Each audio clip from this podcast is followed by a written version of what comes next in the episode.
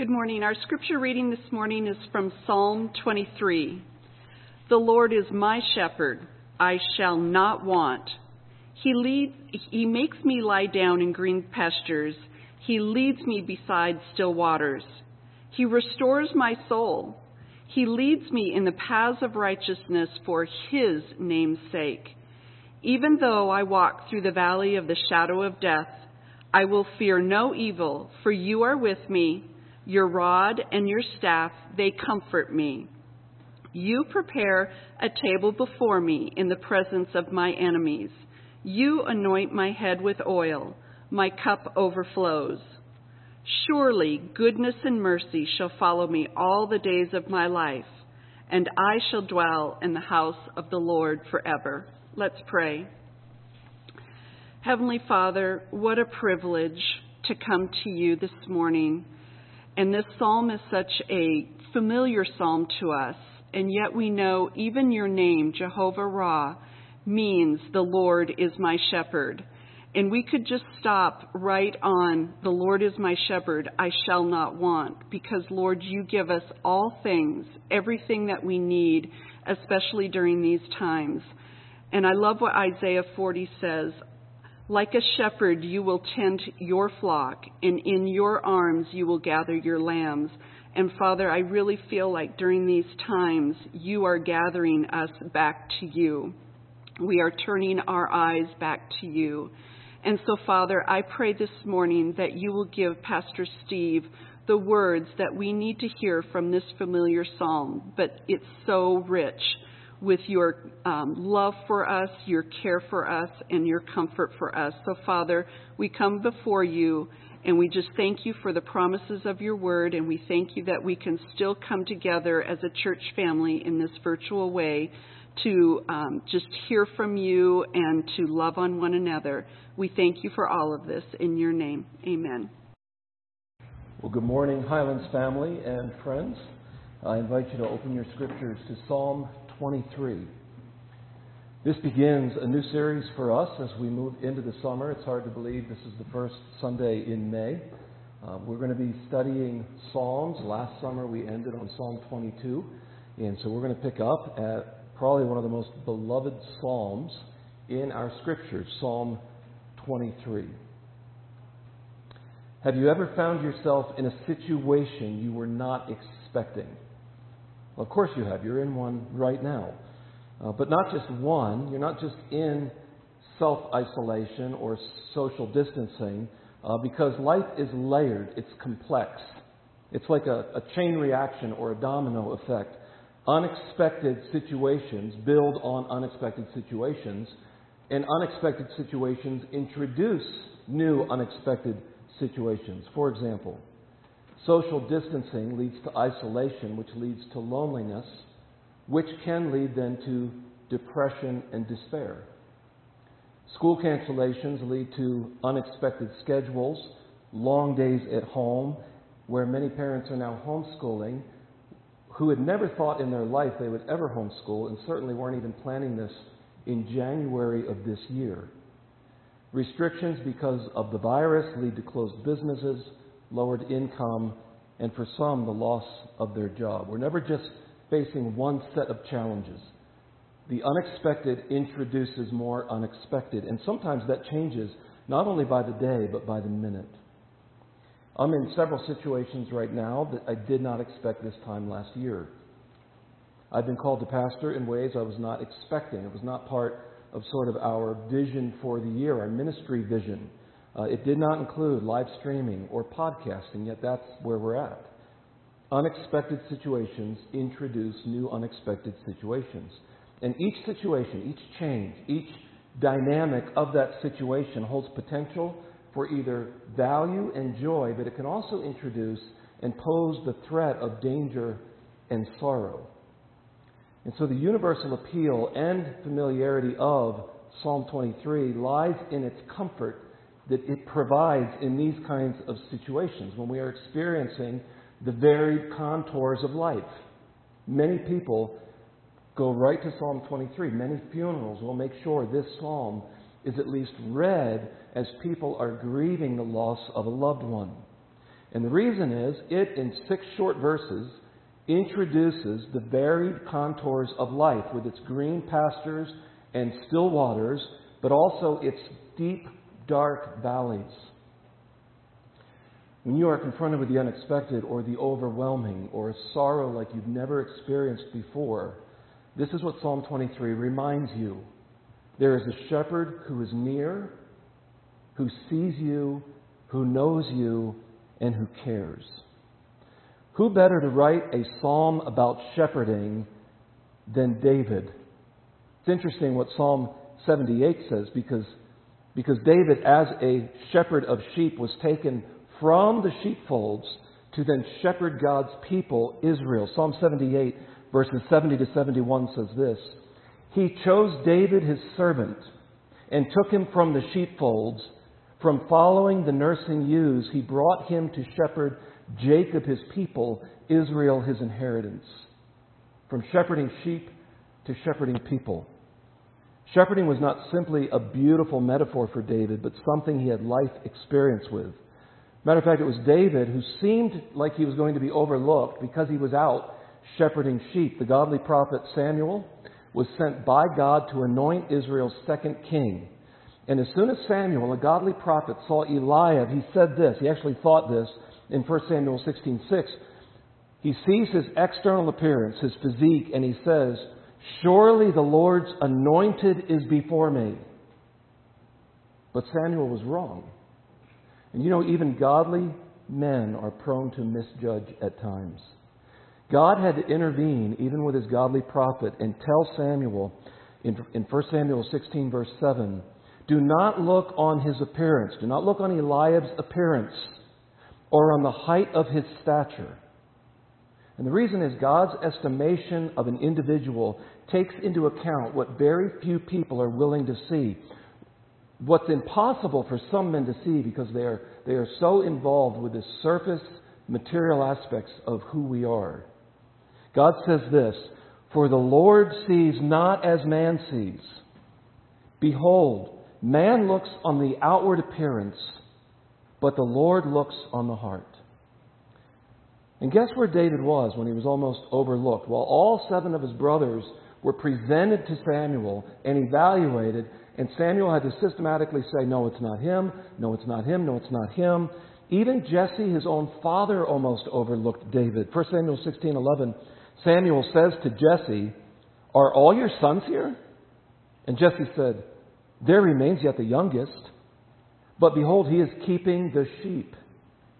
And Samuel said to Jesse, Send and get him, for we will not sit down till he comes here. Of course, as the story unfolds, David is chosen. He is anointed as the next king of Israel. You know, it was David who presented his shepherding heart and skill to Saul as proof that he was ready to fight Goliath. In 1 Samuel 17, verse 31, it says, When the words that David spoke were heard, they were brought and repeated before Saul, and Saul sent for David. And David said to Saul, This is David talking to the king, let no man's heart fail because of him, because of this giant. Your servant will go and fight with the Philistines. Verse 33 And Saul said to David, You are not able to go against this Philistine to fight with him, for you are but a youth. And he has been a man of war from his youth. Very much like the Spartans who were bred simply to be warriors. But David said to Saul, listen to his argument, listen to his appeal to the king. Your servant used to keep sheep for his father. Now we're thinking, oh, okay, you're ready to go fight a giant because you kept little fuzzy creatures in a field. Right, sure. Go fight this Spartan champion. No, David continues. Listen to what he says. And when there came a lion or a bear and took a lamb from the flock, picture that. Lion comes rushing out of the bush, grabs one of the sheep, and starts to rip it away. David says this I went after him and struck him and delivered it out of his mouth. Of course, David could have simply surrendered and let the lion take what it wanted. And if he arose against me, the lion or the bear, I caught him by his beard and struck him and killed him. Your servant has struck down both, listen to the plural, both lions and bears. And this uncircumcised Philistine shall be like one of them for he has defied the armies of the living God. And David said, The Lord who delivered me from the paw of the lion and from the paw of the bear will deliver me from the hand of this Philistine. And Saul said to David, Go, and the Lord be with you. Who better to write this short psalm on shepherding than David, who was a shepherd warrior? This really talks about our confidence, absolute confidence in God, and depending as we depend on His protective care. That's what sheep do. Sheep depend on a shepherd. So, this is what Psalm 23 invites us to do this morning. It invites us into contentment and satisfaction, it invites us into security and trust, and invites us into a life that is walked by faith with a confident expectation, which is hope. This short psalm, we'll look at it in two parts. Number one, the Lord as shepherd, and what that communicates is provision and protection. We'll see that in verses 1 through 4. And then secondly, the Lord as host. It's no longer, we're no longer in the pastures, but there is a table. So the Lord as host, which communicates divine care and companionship. So first, the Lord as shepherd. The psalm opens not, not with a statement, but with an exclamation. Look at verse 1. The Lord is, and now personalize it, my shepherd. You see, David knew what a good shepherd was. He also knew what a hired hand would do. A hired hand would not go and deliver a sheep out of a lion's paws. The remaining verses in this psalm are simply an explanation, or we would say an exposition or an amplification of this truth. The Lord is my shepherd. And so, what will happen then in the first four verses is you have this extended metaphor, not simply to instruct us about how to raise sheep, but to remind us of God's care and his protection. You see, this, this metaphor was used before, it's not original with David. It really associates this psalm with the exodus from Egypt as well as the Hebrews' wilderness wanderings. The Lord is my shepherd, meaning this God's previous or historical demonstrations of His mercy, the examples of His steadfast love, can be claimed personally. He is my shepherd. You know, even before enslavement in Egypt, Jacob could say this in Genesis 48, verse 15. He says, The God before whom my fathers Abraham and Isaac walked, the God who has been, here's the metaphor, my shepherd all my life long to this day. It was a loaded metaphor that was already, been, already had been in use by the patriarchs. Isaiah, in his prophecy uh, referencing the coming Messiah, said this in Isaiah 40, verse 11 He will feed his flock like a shepherd. This is how you'll recognize him. He will carry the lambs in his arms, holding them close to his heart. He will gently lead the mother sheep with her young. Is God your shepherd this morning? I mean, can you get through the first part of verse 1 and say this The Lord is my shepherd. Is he your shepherd, Savior? Now, if he is, notice the implications, notice the results of that profession if it's true. He says this The Lord is my shepherd, I shall not want. As a young boy, that always confused me because it sounded like we're saying he's my shepherd and then I don't want my shepherd, right? The Lord is my shepherd that I shall not want. And it, it never made sense to me until you start to understand that the word want means to fail.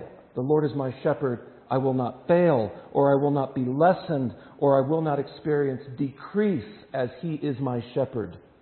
So the focus is not so much on desiring something, even though that's communicated in other Psalms, the focus is lacking something that is necessary. He is my shepherd, therefore I will be in need of nothing. This is a confession that God will provide what is needed. Now, the background of this, because of the idea is provision, and that God sees, He's close enough to His sheep to see their needs and provide for them, the background probably comes from the time when Abraham was called to take Isaac up as a sacrifice. In Genesis 22, beginning in verse 7, and Isaac said to his father Abraham, My father. And Abraham said, Here I am, my son. Isaac said, Behold, the fire and the wood, but where is the lamb for a burnt offering? Abraham said, God will provide for himself the lamb for a burnt offering, my son. So they both of them went together. A few verses later, in verse 14. So Abraham called the name of that place. Of course, what happens and unfolds in between these, these verses is that God providentially, supernaturally provides a ram caught in the thicket. So Abraham called the name of that place, The Lord will provide. What God is doing already in this first book of the Bible, in Genesis 22, He's already revealing to us His character. And He's doing that through His names and His actions. He says, The Lord will provide, as it is said to this day, on the mount of the Lord, it shall be provided. The Lord is my shepherd. He will provide for me, or I shall not want, or I will face no need. So generally, this means the Lord sees and provides what is necessary, but specifically, it can also recount God's provision for his people in the wilderness after they had been rescued from slavery out of Egypt. Moses could remind them in Deuteronomy 2, verse 7 For the Lord your God has blessed you in all the work of your hands. He knows you're going through this great wilderness. These 40 years, the Lord your God has been with you. Now listen to what he says. You have lacked nothing. Even in the wilderness, Moses could remind them that they lacked nothing. In Deuteronomy chapter 8, beginning in verse 7, he says, For the Lord your God is bringing you into a good land, a land of brooks of water, of fountains and springs, flowing out in the valleys and hills, a land of wheat and barley, of vines and fig trees and pomegranates, a land of olive trees and honey, and, and a land in which you will eat bread without scarcity. It really is this, this picture of a heaven that we are sojourning to and pilgrims and strangers moving towards. And then, and then Moses says this He's leading you to this land in which you will lack nothing.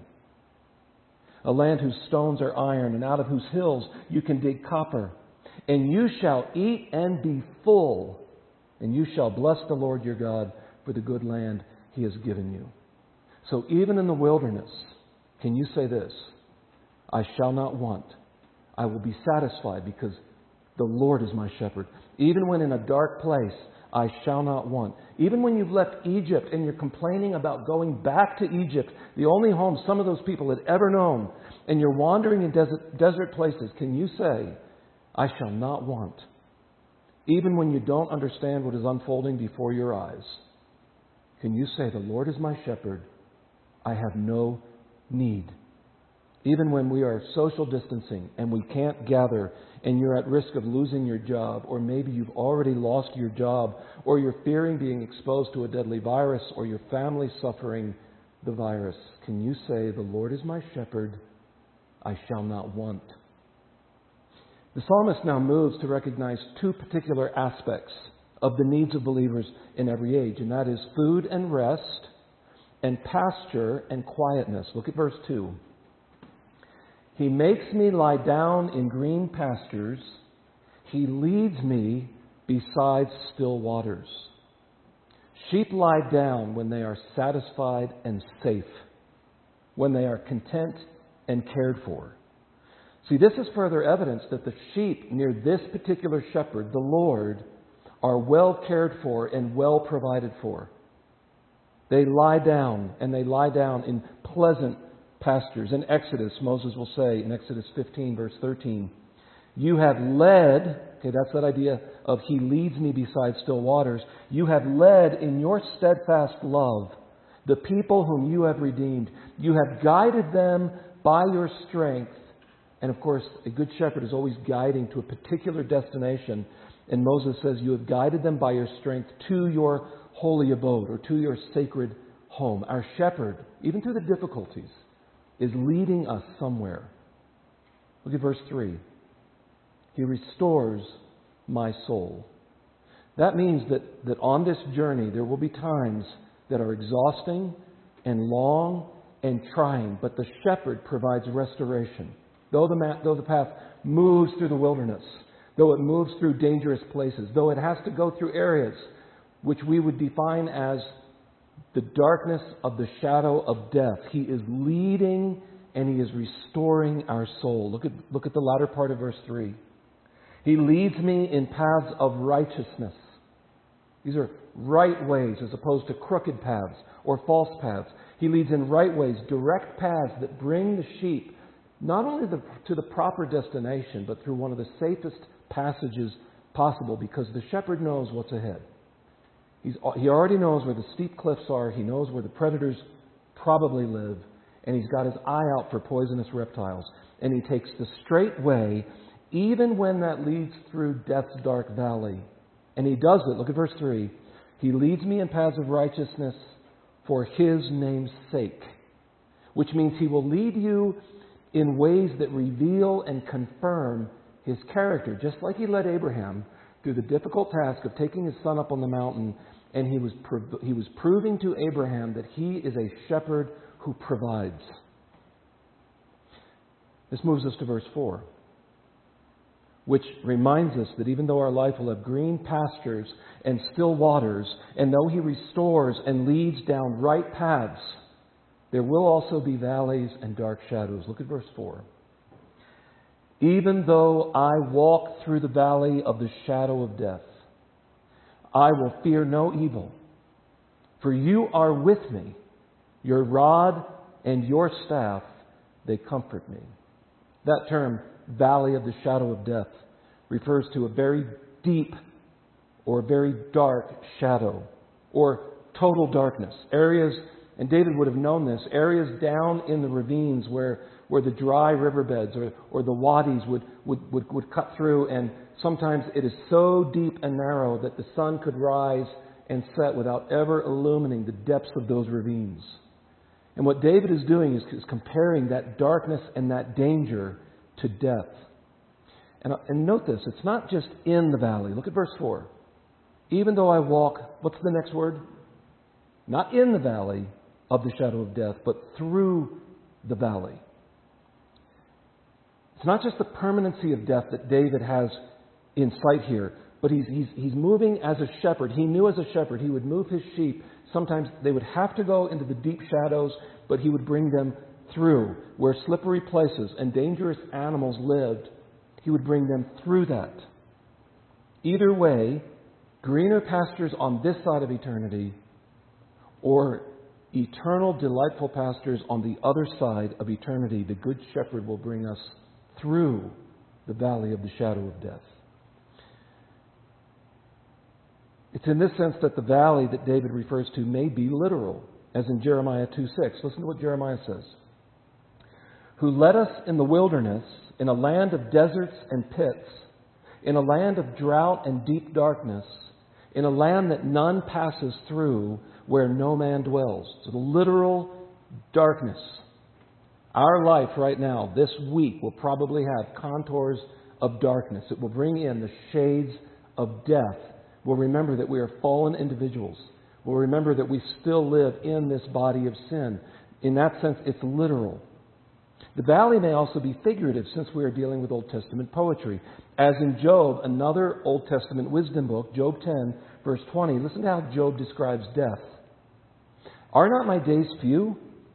Then cease and leave me alone, that I may find a little cheer before I go, and I shall not return to the land of darkness and deep shadow, the land of gloom like thick darkness, like deep shadow without any order, where light is as thick as darkness. Job was not only in a literal darkness as he suffered, but it also was preparing him as he anticipated a figurative darkness, which is literal death. What is the confidence David has as he walks through this dark valley? Well, it's the close protection and direction of his shepherd. And specifically, his rod and his staff. Look at verse 4.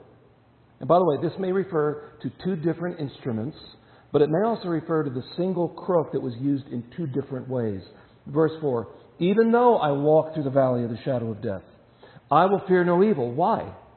For you are with me. The Lord is my shepherd. I, sh- I shall not be in need of anything.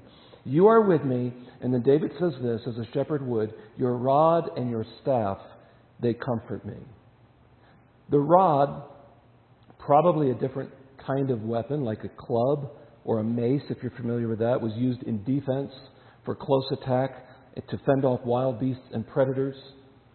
And then the staff, which was typically used for guidance and support, but could also be used as a weapon. Uh, in 2 Samuel 23, listen to this uh, in verse 20. And Benaiah, the son of Jehoiada, was a valiant man of Kabzeel, a doer of great deeds. And he struck down an Egyptian, a handsome man. The Egyptian had a spear in his hand, but listen to what Benaiah had.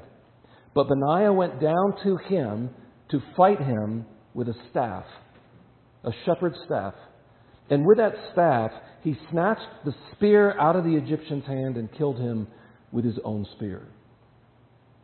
What David is saying is God is fully equipped to protect him. Your rod and your staff. The staff would also be what would guide the sheep. As, as the sheep would come in and he would direct them. Sometimes, if they had fallen into a dangerous area that he couldn't reach, he would take that staff and pull them back close to himself. He would count the sheep. He would closely examine the condition of the sheep as he would guide them with his staff. Therefore, when we walk through the valley of the shadow of death, both figuratively in this life, literally as this life ends, we, don't, we do not have to fear evil. For God is with us, but the, the shepherd is near. Now the path moves into the second section, which is not the Lord as shepherd, but the Lord as host. Look at verse 5. You prepare a table before me. See, sheep, sheep don't sit at tables. So something more is intended here. The metaphor seems to change to, to climax into a specific point David wants to make at the end of this psalm. Look at verse 5. You prepare a table before me in the presence of my enemies. You anoint my head with oil, my cup overflows. One man translates it this way You are my host, spreading a feast for me while my enemies have to look on. In Psalm 78, it says that the, the Hebrews asked a question as they moved into the wilderness. I want you to hear this. They spoke against God, saying, Can God spread a table in the wilderness? Of course, that question was spawned from fear. That question led them to unbelief. It led them to accusation. And guess what God did?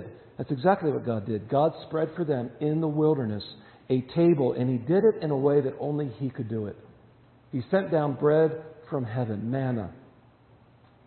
Jesus did the same thing when He fed the 5,000. In Mark chapter 6, verse 41, Scripture says this And taking the five loaves and the two fish, He looked up to heaven and said a blessing and broke the loaves and gave them to his disciples to set before the people. And he divided the two fish among them all. Listen to verse 42. And they all ate. Interestingly, 5,000 men. It seems that Jesus is organizing them in military groups. Partly because they wanted Jesus to be their king, to lead them in insurrection against Rome down into Jerusalem. And so Jesus, in that way, is probably letting them know their intentions looks to them, does this miracle to show, that, to show them he is a different kind of king. But verse 42 and they all ate and were satisfied. The Lord is my shepherd, I shall not want. And they took up twelve baskets full of broken pieces and of the fish, and those who ate the loaves were 5,000 men. What we have here is the picture of a generous and powerful host. And what it does is it provides a glimpse of a banquet that we will enjoy with Jesus.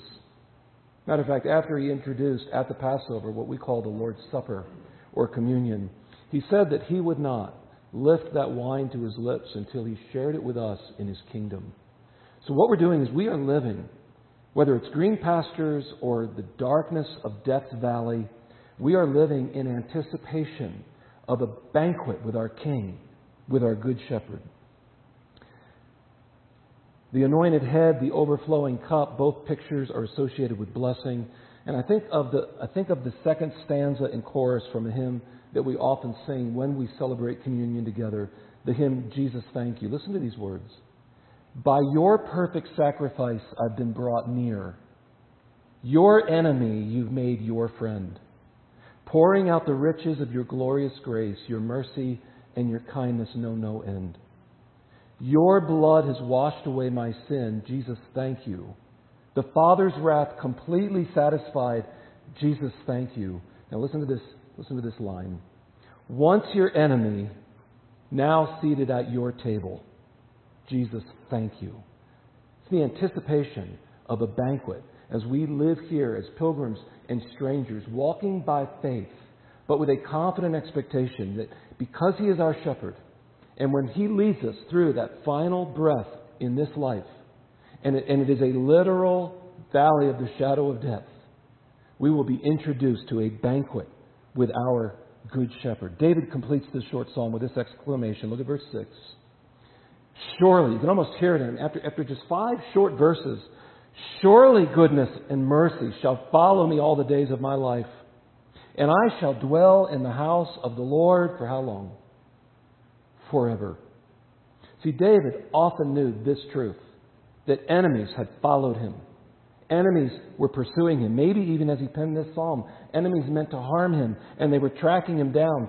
But as he interprets God's providences rightly and graciously, he says, Surely goodness and mercy shall follow me Pursue me all the days of my life. See, David knew he would reach an eternal pasture land where green fields and still waters exist without any predators or any dark shadows. Do you know that Jesus is the only shepherd who knew what it was like to be both a sheep and a shepherd? And not just a sheep, but a sacrificial lamb a sheep that would die so that other people could become sheep? In John 10, verse 11, he says this I am the good shepherd. The Lord is my shepherd. I, I will not have need of anything. Jesus says, The good shepherd lays down his life for the sheep. Jesus understands where he's leading you, he understands where and how he's leading me. And he is with us every step of the way. He is close.